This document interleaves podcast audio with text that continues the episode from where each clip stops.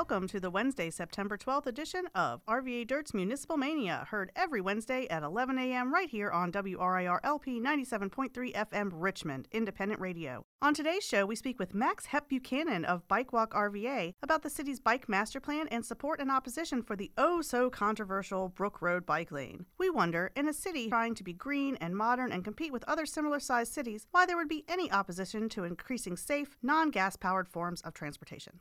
Let's discuss. Well, welcome to this week's show. We have uh, a guest for everybody today. Welcome to the show, Max. Hi, thanks for having me. Thanks for coming on. So, Max, you are with Bike Walk RVA. Could you tell us a little bit about yourself and your organization?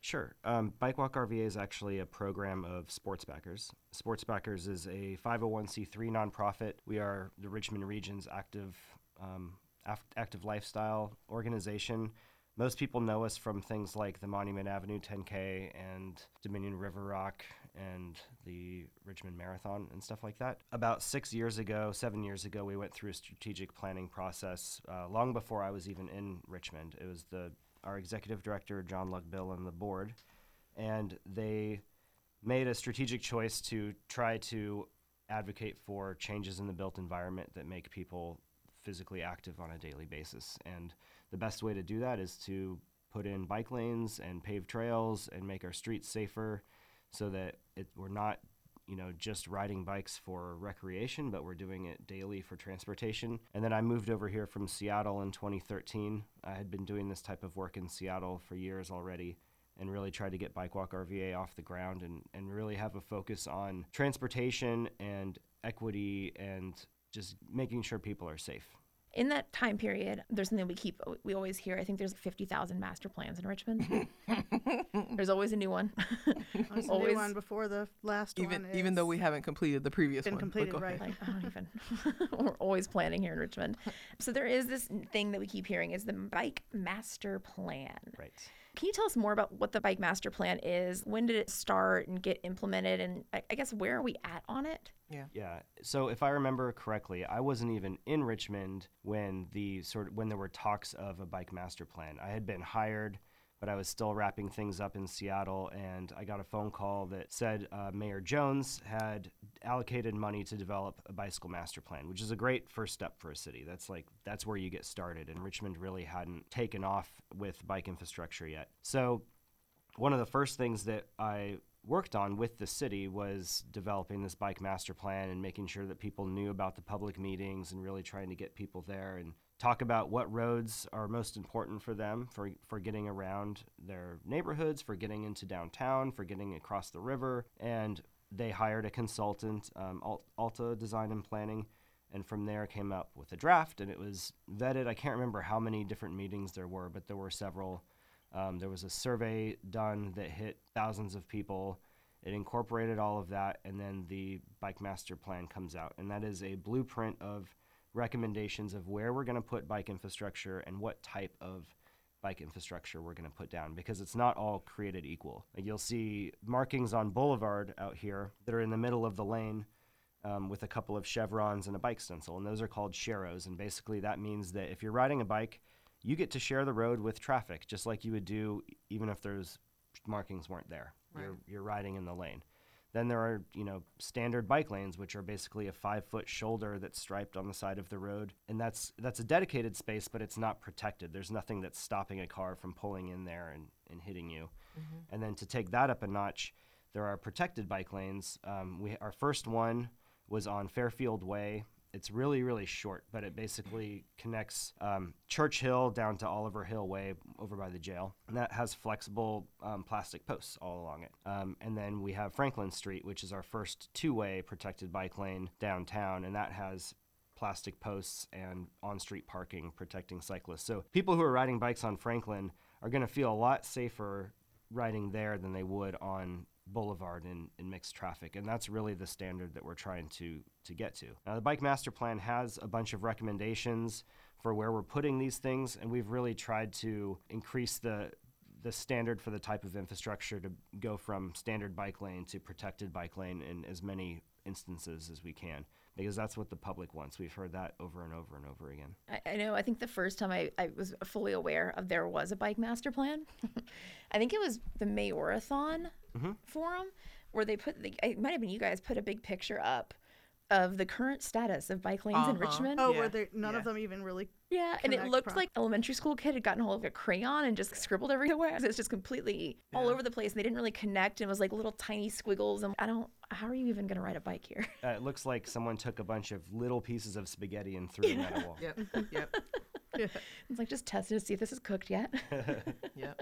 yeah. So, I, in you know, looking at the bike master plan, it's I think I've seen where it was supposed to be like a two to four year vision, and I think it was passed around the 2014 ish time frame. It was finished in 2015. I believe the plan has a 10 year horizon, which is basically like we want to get all this stuff done in 10 years. I don't know that it'll happen in 10 years, and we might down the road want to revisit it and update it because that's what cities do. Yeah. Um, Seattle had, they did their bike master plan in uh, 2007 and then updated it in 2012. Um, and it's a much better plan now, but they, for five years, they were out there building stuff every year. Um, we're getting to the point where we are building stuff every year. There was a little bit of a lag there for a while, but now that we're starting to get momentum, I, th- I guess we'll talk about it later. But hurdles come up. Yeah, so we can go on to that now. So speaking of hurdles, it's a great transition, I think. um, right now, and coming up, I believe it's the 18th is the day that this legislation goes into committee. There's actually, by the time this airs, there will have been another public meeting about this. Actually, what would be last night, the 11th of September, um, to hear concerns and comments and positive things about bike lanes in the uh, area. But this is the now infamous Brook Road bike lanes. So this legislation um, that we're currently discussing was submitted on June 25th of this year, and it was submitted by Second District Councilwoman Kim Gray and Third District Councilman Chris Hilbert. And basically, what it, what it literally says is that this legislation would prohibit on Brook Road between Azalea and West Charity Street any new travel lanes from being designated uh, bike travel lanes. So this is basically saying we can't convert a current travel lane, um, but we also can't add new space to the travel lanes, which this is basically one of the next projects that's gone through the design phase for the bike master plan. It's it's been funded federally already. So it's not city money that's coming out of any budget. So we can't say, hey, schools would be better served for this. It's, not their money. Right. It's federal money. And this is for Brook Road and would actually go between Azalea Avenue all the way down to West Charity Street, which is a pretty long stretch of land and goes through some pretty big intersections that would help bring some of this bike master plan together. And connect a lot of neighborhoods through yes. that area. Yes. To your point about equity, I think it's a very wide, varying um, neighborhoods, that entire stretch, Right. um, which is actually, I think it was, I think it's really cool. I'm like looking like I can get over there from my house. um, but what is this bike lane, I guess, right now supposed to look like at this point? Um, so Brook Road is a very wide street, right? And for a lot of it, there's on-street parking on both sides, and then for a lot of, for all of it, there's two travel lanes. At the intersections, you often have a right turn lane, two through lanes, and a left turn lane. The bike lane design, which I have pulled up here, um, would eliminate one travel lane in each direction. Um, and so, starting from the curb, you would go curb, bike lane, buffer zone, which is where you you put in the plastic posts and the extra space to keep people on bikes safe. and then Protected, right, and then you would have on-street parking, and that's not parking that um, fluctuates any time of the day, like on Franklin Street where there's a parking restriction during rush hour. This is just 24/7 parking, and then you would have um, the car travel lane. Now, as you come up to intersections, this has been a major talking point that we've tried to reiterate because I don't think a lot of people know this. All the signalized intersections are going to stay the same as they are today, if not get better for car traffic. Because the intersections is where you have congestion points. It's not in the segments in between intersections, it's actually at the intersections.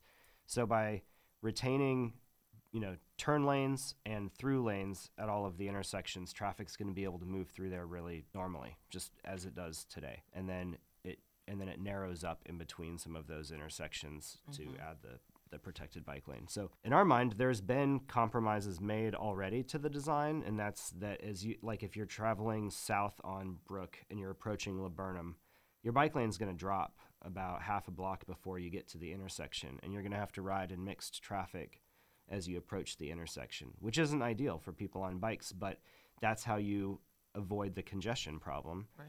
And then when you get through the intersection, you Bike get to jump back back into the bike lane, right? Yeah, I don't think that's like a very under talked about point. 'cause I don't think I realized that. I, it's come up before. They talked about at the intersections, the turn lanes are going to remain the same. That and the throughways, it's just that in between is where it would be narrow, and people say, "Well, no, you're cramming all those cars in one lane." Right. Like, well, hey, you guys will survive. You'll be fine. Brook Road's very uh, under capacity in terms of how many cars use it based Yeah. on how it's Yeah. built. So you could take both lanes and smush them together, and you're still going to have the same throughput.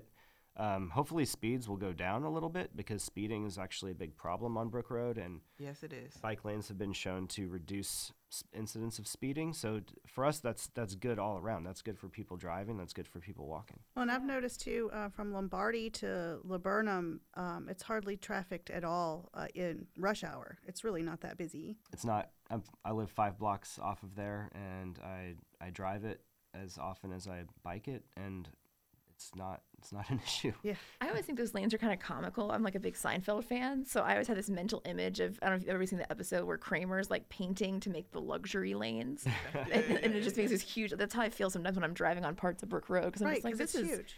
Yeah. I'm not even sure where I'm supposed to be anymore. Well, we need we need those huge because the potholes are not the Mario Super Kart coins out of your car when you hit them. So you, you need that much lane to avoid the potholes.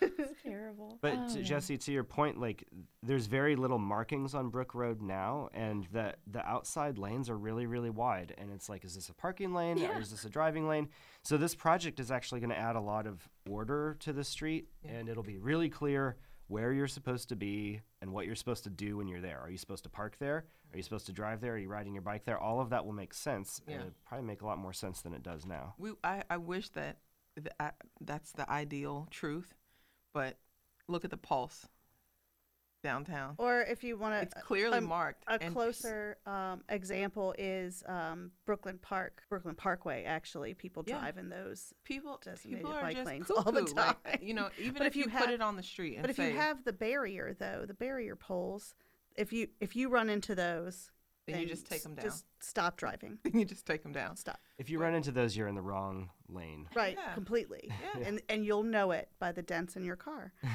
Yep. Well, and so one question I had then also kind of to all these points about parking. So, on my understanding of the Franklin Lane Street one, because a lot of people have compared this to like the quote unquote nightmare of Franklin oh Street. Oh my gosh. Oh gosh. So, yeah. this is one that it has floating parking, but it's it, the floating parking goes away during high traffic hours. So, those would be like your rush hour times. Whereas this one, I think you mentioned it's floating parking all the 24 7. So it's not having to sit there and look at like what time is it? What am I doing and figure that out.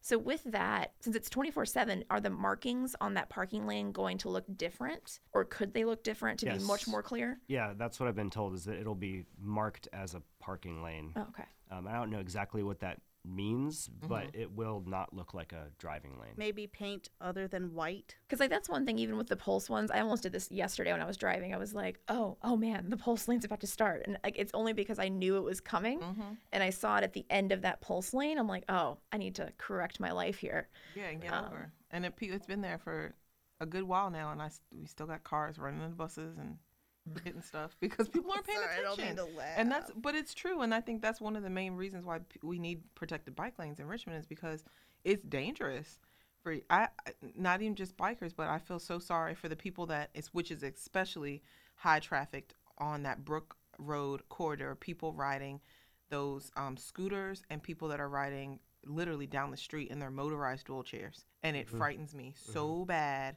to see those people in traffic or trying to cross the street and that there's no protected lane for them to either get on the sidewalk if there is a sidewalk. Right.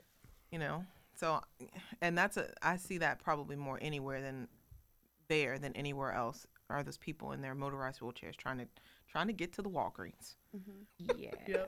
trying to get to walgreens I've seen far too many wheelchairs up and down those roads. It's it is and. I, I you know i know they're probably not supposed to be in the bike lane but i'd rather have them Well, in there I- than I'd rather have them in the bike lane Yeah, than me too. anywhere else. I think we can all. I think wheelchair users and bikers can share the bike lanes Yeah. just fine. yeah mm-hmm. They're, they're wheels. Like, yep there we go not four. Going to the kind of the traffic side of it. So, what actually is the capacity of Brook Road right now? per day. I've heard numbers of like the 10,000s is I don't remember if that was what's used or So my understanding is that the the busiest segment of Brook Road carries about 11,000 cars per day. That doesn't mean that that's the capacity of Brook Road. That's just how much it carries. right now. it could carry a lot more, like a lot more. Um, Chamberlayne carries uh, over 20,000 cars per day, and there's actually less space on Chamberlayne in a lot of it. Yeah. Um, so Brook Road it can definitely carry more traffic. because I remember Chamberlayne doesn't have the like Brook Road. I was reading this somewhere where Brook Road actually has turn lanes, mm-hmm. Right. whereas Chamberlayne has doesn't. none. Does not. Chamberlayne no. has no Yeah. turn lane, so you get backed up when somebody goes to turn. Yeah. Right, and so that's the that's Burnham the issue too. with with Chamberlayne. So the Federal Highway Administration has these thresholds for doing road diets, which is what's proposed for Brook, where you take a lane away, and generally the threshold is twenty thousand cars per day. If it's over that, don't do the road diet Mm-hmm. unless there's special conditions. But with eleven thousand cars per day, any traffic engineer will tell you that's fine. So I think that brings us to some of these objections that we can go through, just kind of talking through like what have we heard? Because I've been to a number of meetings about this, and honestly, my personal frustration is it a, a lot of the one side of saying, hey, we don't want these bike lanes, in my opinion, has been based on gut feeling and instinct and just personal fears and anxieties And not data. and not necessarily data. And then I think there's also just miscommunication and misunderstanding about, you know, what data is out there because I think there's a lot of people that are getting involved and they might not recognize that there is actually kind of a, a reason, I think, in my opinion, that this is coming up like the way that it is. Mm-hmm. So if we can go through some of the objections and I guess we should set the stage for like, what is this objection that you're talking about, Jesse, mysteriously that no one knows about? Yes. there there are shockingly objections to safe bike travel Yeah. in our city. So the first one we're going to talk about really quick is I just want to set this up is the Westwood Tract. Dun dun dun. Like We talked about the Westwood Tract so much. Please feel free to go through our archives and listen to us yammer on about it. Man, Ad so, ad nauseum. So yeah, so the basic summary here as a quick, quick little backstory on what is Westwood Tract. And why are we even talking about it Right. Again. right now? Because I think a lot of these concerns that are raised really tie back down to really one, maybe two intersections, mm-hmm. and they relate a lot to this development here that's at Westwood Tract. So when we say Westwood Tract, it literally means Westwood and Brook Road, and it's this this piece of land that's actually 34 acres. It's owned by Union Presbyterian Seminary, and they're currently developing apartments there. And so it's going to be partial affordable housing, and then also some of the apartments will go to students. And the idea here is that UPS is um, looking to raise revenue and be able to continue to afford in a time where people's enrollment might be going down, um, be able to really afford continuing their operations there. So they have this 34 acres of land, and this conversation has been going on. Um, I believe I went back as far as like 2014 when there were original talks about this. And the original plan was actually for 588 units across all 34 acres of land. And then fast forward, it ends up being in 2015 that they actually reduced it. And after like a lot of community input about this is not what we want, they actually reduced it to ultimately the current proposal that they're building on, which is 301 apartments. And it's on 15 acres, which then leaves 19 acres that are untouched for a public park. They've the neighborhood still gets their dog park, basically. yeah, and they've said that like while they reserve the right in the future if they have to develop it, there's no immediate plans to develop that at this point. They're only focused on these 301 units. So they're compromising. Right. So this is one thing where this is currently under development and going through the, the history of this area really there was a couple of lawsuits in 2017 from the community to try to block the development which was after it had already been passed by the planning commission there is one thing in 2015 that's always brought up that i keep finding is there's this 2015 traffic survey that is actually completed by um, i believe it was the timmons group Timmons Group. Who uh, did it on behalf of Bristol, which is the development company. And so this traffic study actually had some. I thought I thought it was fascinating information. At least I thought it was. They actually went through and were trying to get like an idea of, you know, how is this actually going to impact the area and how does it look as far as cars and Veritas. Basically, the people who oppose Westwood Tract declare that this study is invalid because they they have all these allegations of oh it doesn't consider this it doesn't consider this. There's actually a letter response from the timmons group dated J- january 2016 that one by one is like no this is why this still is valid. And the big side of this is it's the question that people have about like well how many cars are really is it going to be here? And if you look at the proportions of how many um, apartments there are it's mostly one bedroom apartments. I think about half of them are one bedroom apartments there's only three that are three bedroom apartments and then the rest of them are two bedroom apartments and one of the big points that uh, the timmons group actually states is that apartments contribute far less vehicles than single family dwellings because one thing that you'll keep hearing is hey these 301 apartments Come with 301 cars. and and are more than the entire Lombardy, I think it's Lombardy Park area. Um of that whole Laburnum Park. Laburnum Park area. Laburnum. That whole community area. And the point is also though like apartments, less traffic and less cars than an entire house. Even with this, if you assume you could let's even say that every single one has 301 units. They're all rented out. And let's say even at that point they have three cars each, which most of them are one bedrooms. That's not a thing that's going to happen. Doubt that. That still is less than a, a thousand cars. So if you start thinking about commutes and you're adding in trips, in my mind, even if you're adding two to three thousand car trips a day and really putting this on the extreme, we just mentioned that eleven thousand trips a day currently is still well below the twenty thousand, even if you add in some extreme number of cars and do like this mental math. Yeah. So then the only other That's not allowed, Jesse. you know, I'm just, You know that's not allowed. I know, like, mm, um, math or facts, I don't know Both. the other part there is there's this school there, Veritas, that has a lot of people coming in and out of it that causes traffic and congestion. And actually, in this traffic survey, it, it was done during school hours and during while school was in session. So it does actually accommodate that whole area there. So part of it is also this alleged fear, I think at least, of hey, well, there's this other 19 acres that in theory one day they could develop. And that's what they're going to do. Right. And then suddenly we'll have 10,000 more vehicles. which would also put us back in the whole planning side of this in my opinion like we have to go back through the permitting we have to go back through the studies so if things were dramatically changed at that point but one of the other pieces that i thought was also just like well, this is also very interesting to me, was one of the reasons that the Timmons group said that we shouldn't take, of course, there's not even plans, much less an approved document, which is not standard to include in a traffic survey. But they looked at the history of Brook Road, and the vehicles on Brook Road had actually decreased over the past decade of the number of trips. Mm-hmm. And so they basically said anything that we projected of anticipated in the future, we would have to project it based on a decrease because this is a road that's been used less and less over time. If you see that it's gone down and declined and then you're adding in these apartments, it really shouldn't be a make or break, at least in my opinion, of looking at Yeah, it's going to kind of level itself bike out. Yeah. right. Right. So there's a lot of I think just conjecture and people's fear around this. I don't want that in my Well, it's. Richmond. Change is hard. Change is so hard here. There's so many people that that want it, and there's always going to be resistance. Mhm. And here we are once again. And so that's why I think, I mean, that's my personal thoughts on where a lot of that's probably like the number one. Any objection that I've heard has kind of stemmed from that. From the Westwood tract, yeah. Excuse me, the canopy. Oh, yeah, that's right. FYI, the other name's the Canopy. That's actually the actual name of the development, guys.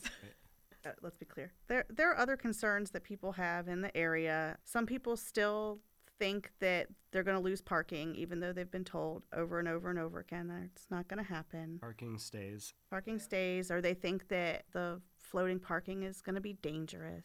Which anybody got not any thoughts on that? It's not dangerous if you follow the directions that are on the damn road, then you don't Right. crash into a parked car. And hopefully the the design makes people drive the speed limit, which they're 65% of traffic is not doing now. I Right. shouldn't be laughing. This is terrible. Honestly, I think I said this on Twitter. I did not know Brook Road was 35 miles an hour until this bike lane discussion. Yeah, because everybody's Feels blazing like through at 50. mile an hour. Yeah, It's right. definitely 55 miles per hour because I would never try to walk across it. It is 35. I know it's if- 35. during rush hour. But nobody drives that because if you try to drive 35, oh, honey. Everybody's like, "Grandma, move it along." Yes, they're like, But- get out of the way. I, for one, look forward to slower traffic on on Brook Yeah. Road. I've been hit twice on Brook Road. In your car? Back. Yeah, in the back. hmm Thank goodness it was your actual person. Yes.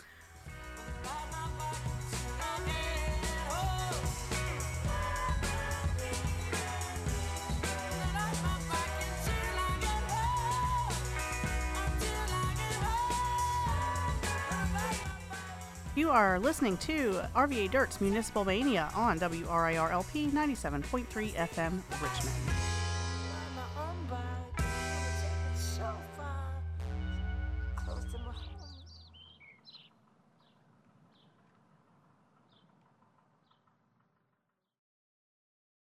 Question I have though about like dangers, I want to see what everybody thinks about this. When we talk about danger, you know, we're talking about a lot of the dangers for, for people that are in vehicles. So I work in the insurance industry and I could go on like a 30 minute soapbox at a summary minimum about the rising cost of claims, especially as they relate to increased frequency of accidents because of texting while driving. Hmm. And really, that falls under this whole broad category of distracted driving and everything like that. It's just generally distracted driving has been on the rise. And these are the moments where I'm like, if you're not paying attention to the road, you're looking at your phone Yeah. you're messing around with the knob. Like that's the highest risk here, I think, especially until you get used to it of like you're not paying attention. Yeah, it new changes will require you, you know, some level of looking at what you're doing. Mm-hmm. But also if I have a low speed accident, at least now it'll be low speed, 35 relatively. That's a lot different than you hit me in the back at 55 miles, 58 miles per hour. And a lot different from me hitting a bicyclist. Yes. Yeah, or a, or a pedestrian. I Pedestrian, mean, Yeah. part of the problem with Brook is that it's hard to cross because you're crossing two lanes and both of those lanes are going really fast. And if a car hits a pedestrian going 40 miles an hour, there's a 15% chance that that pedestrian's going to survive. Um, whereas if you hit a pedestrian going 25 miles an hour, there's a much higher likelihood that the pedestrian's going to survive. So this is slowing speeds should be the number one priority on Brook Road. Speaking really quickly about the casualties and what's really at risk here, do you have anything information about how many people are injured every year in Richmond City or how many people have been injured recently On bikes. on bikes? I don't have the data uh, right in front of me. I will say that for Brook Road, and since 2014, there's been 67 crashes that have resulted in serious injury. With a bike. Oh, No, just crashes in general, Okay. in right? general. Um, and those don't include the ones where it was just a fender bender. These are ones where like someone had to go to the hospital, and there's been there's been a fatality on Brook Road. So you know we have to when we think about these things, what what's the cost of a human life, right? Like is is there infinite cost? Is there some sort of set cost? Is the cost worth putting this infrastructure down and slowing the speed, if, even if it saves that one person who died since 2014? I would say that it does, and I think that that person's family would probably agree too.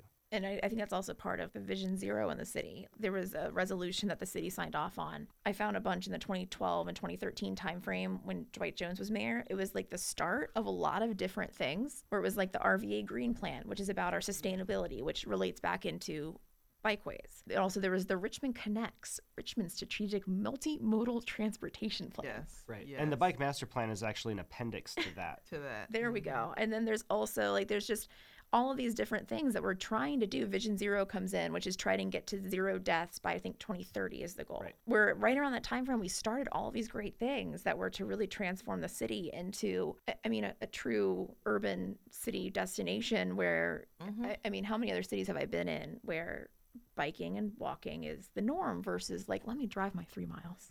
Yeah. Right, exactly. And as we're, you know, when we were talking about the Westwood tract, we should be offering ways for people to leave their car at home. So if, if we're bringing in, you know, 300 units um, right at that intersection, how great would it be if they had a way to get downtown that wasn't driving their car? But the only way we're going to do that is by offering enhanced transit options and safe bike infrastructure. And if you start to do all these things like real cities are doing, People leave their cars at home. people leave their cars at home. The mode share starts to shift around and gets distributed to other modes of transportation. And that's exactly the direction we should be going. We shouldn't just be planning for what about more cars? What about more cars? Yeah. And then of course there's the safe the vision zero and the safety elements of that. More cars on the road mean more traffic crashes, uh, more fatalities, more injuries. So vision zero is very much a um, multidisciplinary approach. It has to be enforcement, it has to be education, it has to be engineering, but also we should reduce the number of people driving. I think, you know, to the point about Westwood Tract, if I'm somebody that's looking at apartments and, you know, I see that there's this apartment complex that's right here by this great protected bike lane, if I'm somebody who wants to ride a bike, I- I might be attracted to live there. to live there, yeah. And I might never bring my car with me. Right. I don't know, maybe, like hypothetical speaking. Right. When I lived in Seattle, I did not own a car because the transit options were awesome, the bike infrastructure was awesome, things were within walking distance, and I moved I, out I to. I can't even imagine life. I like know, that. right? That sounds fantastic. Well, I it's hard for me to even remember it now because I have two cars at home. Um, when I moved out here, my wife and I had a, a five month old baby, and now we have a second kid, and our lives have changed and we depend on our cars to get around. Now we don't want to, and I can now take a bus that runs on Chamberlayne every 15 minutes into downtown, which is amazing. And I've started doing that. It's like the first time I've started riding a bus in Richmond is after the transit network plan was implemented. Mm-hmm. So it's like we're we're starting on that course, and we shouldn't be doing things to hold it up. We should be embracing this change. So I know one other um, objection that I've heard is about the potential for a buffered bike lane and it going down to one lane of traffic being an impedi- impediment to emergency vehicles. So I remember at a Northside district meeting, kind of like the counterpoint of this, really quick, was at a Northside district meeting. There was actually the, or it was the mayor's meeting, is what it was. I don't know if you were there or who was there with me. Like, but they directly asked the police chief and the fire chief if this would be a problem and like have they seen any reduction or increase in service times from the Franklin Street bike lanes? And the answer was no. They have no concerns about this impacting emergency vehicles. But also like those those plions. So like if there is a situation like those plions, like somebody hits Pylon. them. Pl- pl- what? Pylon. Pylon. Yeah. Pylon. Sticks in the ground. That, they're they're essentially they're dead if you hit them. They're done. yeah. okay. So run over them. But they're like breakaway, kind of like those like nifty zipper jeans. Yeah. They're they're meant to be able to be driven over by emergency vehicles. Yeah, like that's there you go. they're designed in that way, and it won't damage the vehicle or anything. They're the the good ones they'll bounce back up. If Mm-hmm. you've got bad ones, they might come off. But like it doesn't matter, right? Right. So Yeah. there there's your solution right there. No more worries. If the emergency services aren't worried, residents shouldn't be But worried again, either. that's that's the that's the rate of drive. The wind can blow hard here in Richmond, and people go bonkers on the road. Like I don't know where the driver's license are. DMV they're not getting them from there. They're getting them from like Tallheimers or like Sears and Roebuck. I'm, I'm serious because there's no way. Like pe- you will see an ambulance. co- I will hear it before I see it, and I look for it. I'm like, okay, let me get out of the way. People slam on brakes, and they're like, let me just stay still They don't and try I'm to like, just stop. that's not like, how "Oh." this works, you guys. You get out of the way so they can move, clear the lane. They're like, oh no. And I, I mean, I don't know. I learned to drive in the country, and then I went into the city, and I drove for a long time in New York. If you stay in the lane in New York, the ambulance just moves you right on out of the way. You're a casualty at that point. Your bumper is done, and it's like move out of the way. Like people, uh, but again, I think that comes with people in Richmond car, having a car is so it's such a privilege in Richmond, but you need it. It's a necessity because of the way that transportation is. But you would think people would know how to drive better. They just don't. They just don't. I don't. That's I. I. I'm. They just don't. They don't. It reminds me of Mayorathon, the, the event that we put on, um, and Baliles was running for mayor, and he said something on stage like, "Richmonders are equally bad at walking, driving, and biking. Yes. like, we just we're not good at any of it." Yeah. Well, I, even- I noticed that. Well, distractions are a thing. Um, we're really distracted drivers here. I've noticed so so many people, cell phones, Mm-hmm. playing with their doodads in their car, or whatever. And I don't know if there needs to be a campaign out there about teaching people, you know, about I driving think the again. penalties need to be. Do we need to have um, a continuing education for adults on how to move in the city? No, maybe, because they and how you to be learn. This respectful. is the, again, this is you learn this when you get your driver's license. The penalties need to be stricter. You need to go through something that's a little bit more strenuous when you get caught doing those things, and then you'll stop doing it. You know, At the same You're- time, we're making cars that have like entertainment console yeah there's built into so much going Mhm. on in the car for the driver like why why does the driver need to be able to watch youtube videos going down the road Well, and at- at one point I thought that there was a statute that stopped that. Cuz I remember one of the cars I bought a car and somebody it was new to me, but it was a used car, and someone had rewired around this protector box, and this box was like a legal thing, you know, and you couldn't, you know, so if there was a DVD system in the car, the it was not visible to the driver. It was only visible to the passengers ah, behind Oh, the driver, and so the car they had the previous owner had rewired it so that the DVD system would play on the f- screen panel beside. And I'm like, I don't need to watch Finding Nemo while I'm driving. Like that's for my my Right. baby. You know, I don't need to see Finding Nemo. I I can hear it. I need to be able to hear the ambulance when they come behind me because Sally Sue over here is not gonna pull over. She's gonna stop in the lane, so I gotta be able to move so she can get out of the way. Yeah. So we got a lot of we got a lot to work on. So I think there's there's one um, objection I kind of want to move over to that. Man, it got me the most heated, honestly. Uh oh, I know what this one is. then. The, the basic one, and this actually came from the, the councilman, was the first person that said it, Chris Hilbert. And it was this idea that the one question nobody's been able to answer is when this bike lane goes in and there's only one lane of traffic, where's all the traffic going to go? And the answer that he has decided, because nobody can give the answer, according to him, is going to be pushed over to Chamberlayne Avenue. In his opinion, it is unfair to the lower income residents on Chamberlayne Avenue to have to deal with an increase in traffic on top of all of the other things they have to deal with in their life. I wish he was that concerned when they had no heat. Next, Thank you. next. Sorry, next. Don't don't apologize. I for mean, that. and you know, I think this this comes back Next. down to that whole area, that whole strip. There's you go up and down Chamberlayne Avenue and you see it's it's slumlords. Mm-hmm. where we see there's del- there's news stories about p- some of those places now finally being condemned and like having to go through renovations. Well, maybe because they've instead of being so concerned about the extra traffic over there, maybe you should be concerned about the quality of life for the residents over there already, what they've got. and also wouldn't but- bike lanes help? Oh yeah, Yes. hundred percent. So like Give them another Because mode of those folks, a lot of them ride bikes. his concerns I think have like sort of two parts. One is is traffic going to be diverted? And if it's going to be diverted, how are the folks who live along Chamberlayne going to deal with that? Right. The diversion thing I think is a little bit of a red herring because road diets are not meant to divert traffic to other roads. You're doing a road diet because it's over capacity. The road is built over capacity and, mm-hmm. and you have room to shrink it with the existing amount of traffic Exactly. and that traffic is going to stay there.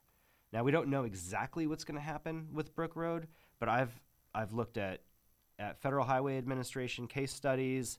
I've I've really tried to answer this question for myself, and none of them show that traffic is clearly diverted to other roads because it, it doesn't typically do that. Now some mm. might, but usually it doesn't. Right? Then there's the question of the folks who live along Chamberlayne, Right. and Chamberlayne has compared to the rest of the city, pretty high rates of households that don't have a car at home.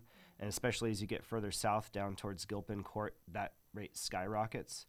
And Chamberlayne is a terrible place to ride a bike. It's not safe. There are a lot of low income folks that use bikes primarily for transportation. Um, and so they need a safe place to do it. Now, Brook Road's less than a quarter mile away, and we'll have one of the best protected bike lanes in the city when this project is done. So it's going to benefit them.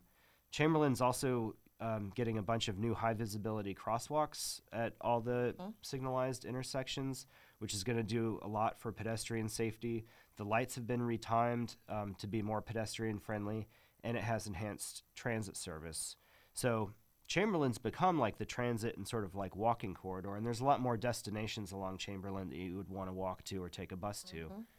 But that doesn't solve the problem of low income folks that need a bike to get into downtown for services or to work or, or what have you, um, or even just areas along there, church, drugstores, stuff like that. So Brook is like the ideal candidate for the bike lane. And then when you look at that corridor as a whole, it accommodates all modes, right? Mm-hmm. It's a very good point. Yeah. Mm-hmm. Far, far more in depth than my just. So that Flash answers your question. That's where the Yeah. traffic gonna go. Yeah. Yeah. That's I think it's also fascinating to me. And, you know, I've lived in a, a couple of different cities. Like, hmm, you know what? I'll actually say metro areas of high traffic impact. I've lived in um, the northern Northern Virginia area, so like Herndon, Reston area. Yikes! Yikes! Whew. And yikes! Um, the inconsistency of the traffic there of just always bad. I've also lived in um, northern New Jersey, so just outside of Manhattan, in Yikes. suburbs, and then also like Bayonne and right there by the city.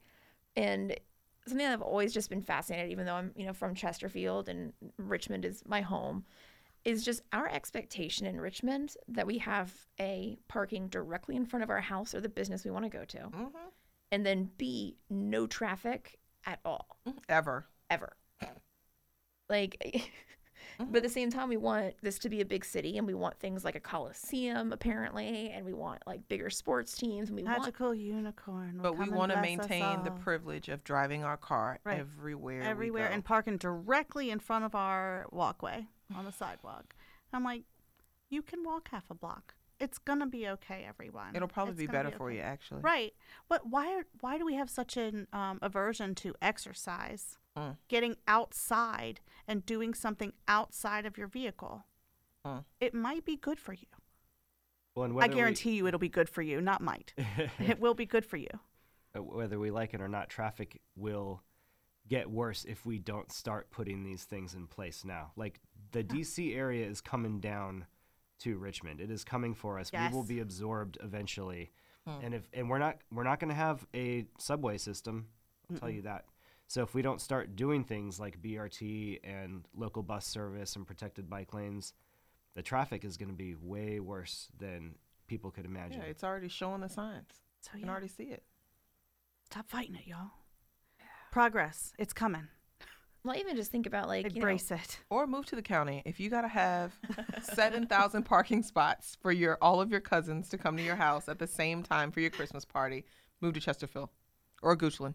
Well, and that's actually a, a fair point also because I just you know I live in Northside and you know I I don't have a driveway but I do have an alley I come to your house all the time. I have park? never have issues for parking. I can park in the front, the And- back, the side. and there's a lot of areas like on Brook Road and those houses that have driveways Yeah. and so like when I also you know I know there are people that have to still park but also it, sometimes it's either they have multiple vehicles or like that just might be the house that doesn't so like it's just it's to the point of like Northside to me the part of the reason I love living there is oh man I don't have to figure out how to park like in the van No, it's so easy. No. I got parking for days all around my house, but hey, I'm blessed. So then, um, I think one other concern that I've heard is about the um, everyone keeps saying that Brook Road's Route One and it's a main highway. It ain't. It's it's it's it's it, it's not, Not Route One. within city limits. Yeah, I- it's not. There's a truck restriction. It's not. It's not a major thoroughfare for getting through the state. But I think you mentioned Max, like we were talking a little bit earlier about um, where the trucks are allowed on Brook Road. So south of Lombardy, that's where the truck restriction ends. Okay. So anything between Lombardy and Azalea, there's a truck restriction on Brook. All the trucks have to use Chamberlayne. So the majority really of where this bike lane is, there's a, an entire truck restriction. Yeah, the yeah, the vast majority. I don't know how many miles that is, but it's I would say at least two and a half miles of the corridor. Yeah, and I think it's also, I mean, I think noteworthy is that where the Lombardy intersection is, it's, I mean, it's most of it. If I think about how to get from Lombardy down to Charity on Brook Road, it's not that far. But also the the intersection of contention is actually north in the truck restriction at the Westbrook and Brook Road area. So it, we shouldn't be worried about trucks zooming down there because the if you look at Route One actually on a map, I had to look because I was like, I don't, I didn't think this was Route One, but I get confused. And so like Brook Road as Route One in Henrico goes down, and then when you get to Azalea, it actually takes a left onto Azalea and then a right onto Chamberlayne. So that's the main one that takes us you all the way through the city. Um, and then there's a couple of other places that it diverts through the city to accommodate what the road is made for. Yeah. But then also, if you look at Brook Road and you know that that's not Route 1 now, took me a minute to figure it out. And then you look down and say that, okay, so most of it really is in a truck restricted zone. Yeah. So we shouldn't be too concerned about Yeah. heavy so chill vehicles. out. Chill out, y'all. Chill out. This is like the whole theme of this. Right, and then the the industrial area um, south of Lombardy. I went to their um, association meeting, and they have concerns about people riding bikes. Really, just south of Lombardy. They don't want their buck their bike. They don't want people riding bikes where their trucks are driving. And what I tried to explain was that if you put in a protected bike lane, the bikes are out of your way. They are mm-hmm. out of the way of trucks. It's going to be safer for everybody. It's it's it restores order to the road. People know where they have to be. I don't think that they want people riding bikes on Brook. Period. So their concerns were not satisfied. Yeah, of course not. Yeah. Yeah, no, I just looked at a map also. Like it's a good majority. I would say if I had to estimate here, I think the part that has truck on this whole lane here might be 15, 20% of the entire bike lane. And it's mm-hmm. actually one of the wider parts of Brook. It's the part where I always feel like I'm just all over the road. Uh, it also has the less amount, the least amount of traffic. Okay, that's another good point. I've been fascinated looking at all these traffic studies. Like, well, this is an mm-hmm. interesting thing to learn. Mm-hmm. the one that has always been, I think, and I think this is one of those for me, why I kind of put it here last on my notes of concerns, is the lack, the alleged lack of community input. Because, you know, one of the things for me is in all of this, you know, I've looked through and I can see on a timeline where with a lot of the discussions of Westwood Tract. And you know, we're there's conversations about the bike lanes happening, and at the same time, we have our elected officials in 2016, mm-hmm. Hilbert and Gray, both answered a survey with their support of the protected bike lanes and the bike master plan. They did. And so I you know, for me the biggest travesty of this whole contention with the bike lanes is really about, you know, what is our council person's role for me, but also like what is our civic responsibility as individuals to get involved in these conversations? Because in my opinion, looking at how these things are happening, literally in, in one month, there was March 2017, there were final designs of the Brook Road bike lanes at a meeting with over 100 attendees. Mm-hmm. The same time where city council was passing a resolution requesting traffic study and studies for the area where Westwood Tract was being built, which by the way never actually the study didn't get funded, It, di- it which didn't happen. Yeah. council has appropriating authority, but that's a whole other thing. So it's like you see these conversations happening, and for someone to say, well, there was no community input, for me, that's very frustrating because I, I feel like we should never get to that place where people think that they haven't been asked the question because we can go and look at how many meetings happened with the bike master plan. How long have we been talking about these things? And, you know, how can we just take the lesson learned from here and apply it elsewhere because this is not the only time that we've heard these eh, like Mm-mm. arguments of In every single topic, we get the same thing, pretty much. yeah It's always there's not enough information, or the community hasn't had enough input, or there hasn't been enough time. And when does it become your council person's responsibility, and when is it your responsibility to find the information? You know, I, but I feel in this situation we have a glut of information. hmm I, I mean, But we we've have been people wanting to ignore it because it's not the information that they want to hear. yes, well, That's that's a different animal. like i'm sorry but if i'm not a traffic planner who am i to disagree with your traffic study? Well, like i thought they were pretty solid answers.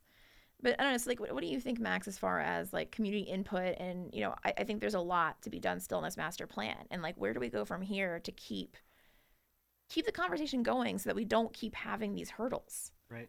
Well, I mean, I get asked all the time, does every person living on Brook know about this project? And I would say no. Um, but I know that it has come up in almost all of Chris Hilbert's district meetings lately. It's been in civic association newsletters over the past couple of years. Um, I feel like there has been a lot of information put out there, and the residents are doing a lot of that too. There's a group of residents in Northside that have decided to call themselves Bike Walk Northside who will table at Christmas on MacArthur with sketches of the designs and help educate people. So there's been a lot of effort to reach as many people as possible. Going forward, I think that we probably need to develop some sort of system for reaching folks who live along a corridor so that we don't get to the point where like not everybody knows about it. Let's do our best to at least mail something mm-hmm. to every house. That's easy to do. You have the addresses, yeah. you have the money for postage. That's something that should be done, but I don't think that there's like a a um, set outreach plan by the Department of Public Works for projects like this, and I think that there probably should be. I don't think that this project should be delayed um, or stopped. I mean, the the ordinance that's up for consideration is actually to ban installation. There's no gray area. It's just to ban installation of bike lanes. I don't think that that's the right approach, but I do think we need to in- find ways to improve uh, community engagement with projects like this. Oh, for sure. Like that's to me, it's just been the one thing that just stands out in my mind is just you know how do we we've been talking about stuff for six years and to say hey we need to send this back and redo we all don't this have stuff enough community input. or because hey one new project came up and really was a project that was happening in tandem like how do we get everybody involved um, i think I, I like the idea of doing the postcards. I know we just recently had the department of historic services in, in blackwell area mm-hmm. had just found out that they didn't have the mailers go out as they thought they were. But that's at least you know a specific public notice thing that you can go back and say these were mailed. Mm-hmm. You should have received these. Instead of just you know hey we sent out emails. Because one thing i there was one email mistake where the the newsletter that i do get from my council person didn't bcc everybody Mm, it had mm, everybody mm, mm. cc'd so you could see exactly how many people were on the distribution list Have mercy. it was less than 300 people and like that to me a is lot. that's that's not very Nobody. many that's For a district, for an entire district, the third district. district. And I can go through and see that there's over 10,000, I think it was 11 or 12,000 people voted in the last election in the third district Mm. for the council person. So like that's Nobody. that's depressing. Mhm. So I, I like the idea of especially mailers and figuring out how can we get the Department of Public Works to have some kind of a system or process in place. But as we close out here, do we have any like final thoughts on Brook Road bike lanes and where we go from here? Well, my final thought is we just need them. Let's not obstruct this because the people that are saying that they're concerned about uh, our lower income folks, you know, what's going to happen to them, they're going to benefit the most. They're going to benefit the most from a Brook Road bike lane, honestly. Um, and the more protected bike lanes that we have, the better, I say. If you want us to get away and get to be a greener city and get away from all of these emissions and, you know, traffic violations and injuries, this is a good start. I mean, right along the same vein, you know, if you're concerned about the plight of, you know, the poorest of us in the city, I wish that you'd apply this much force to other items as well. I mean, how is the bike?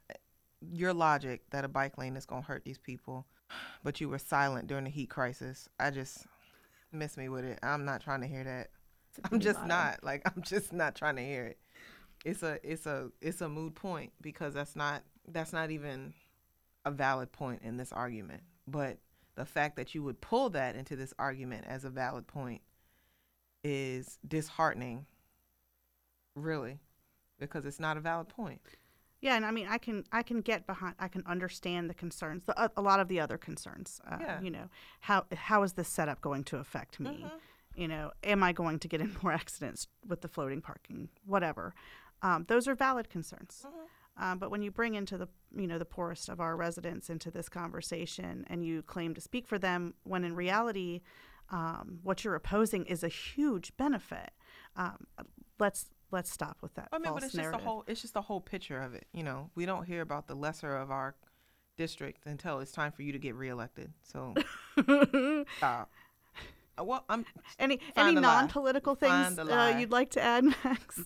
I'm just saying. I, I think the bike lane is great, and I think Yeah. that you know, especially when you have data that shows this is the best place for it. I don't understand why all these other uh, added, fabricated, Gut feelings. straight reaches. feeling. I mean, your y- y'all's backs got to be hurting from as far as y'all are reaching with this. Like it's it's so it's such a reach. it's such a reach. So I'm for it. all right. I just want to. I, I, am really, really appreciative of the work that RVA Dirt has done on getting information out there and, and highlighting these issues and, and really come out in support of safer streets. And I just want to emphasize the, the safety aspect of this. I live in Ginter Park. There's a bunch of kids, my kid's age. He just started at Holton um, in kindergarten last week. And because I'm his dad, he insists on riding his bike to school every day, and he has to cross Chamberlayne, and he has to cross Brook, and he has to cross Laburnum, the three most dangerous streets in Northside. And if we can make one of those safer, and reduce his his chance of getting hit by a car by a third or or whatever it is, um, I hope that people identify with that and can support that because I don't want my child or anybody else's child to get killed on the way to or from kindergarten class or first grade or, or anywhere. Or Right, Walgreens. to especially when you're trying to set a good example for them that you don't have to get in a vehicle and go three blocks. Right. And he- you know, he's the only one riding the bike. My wife is pushing our 2-year-old in a stroller and she's she has the same challenges crossing the street that he does. It's not just 5-year-olds that have problems crossing the street. Yeah. Right. Well, thank you all. And thank you very much for joining us today, Max. Thank Thanks you for so having me. Appreciate your expertise. Yeah. Enjoyed it. Bike lanes. Let's go ride bikes. Let's Hey, go ride a bike. So we definitely need bike lanes, RVA.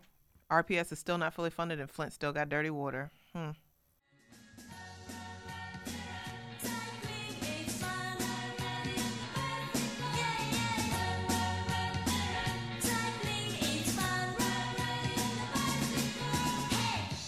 Thank you to Max Hepp-Buchanan of Bike Walk RVA for joining us today. We hope you walk or bike away from this discussion more informed and quite possibly with a desire to be more civic minded. If you'd like to discuss this or any other of the melange of municipal topics we have before us, feel free to hit us up across all social media at RVA Dirt. Until next time, stay classy, Richmond, and stay involved.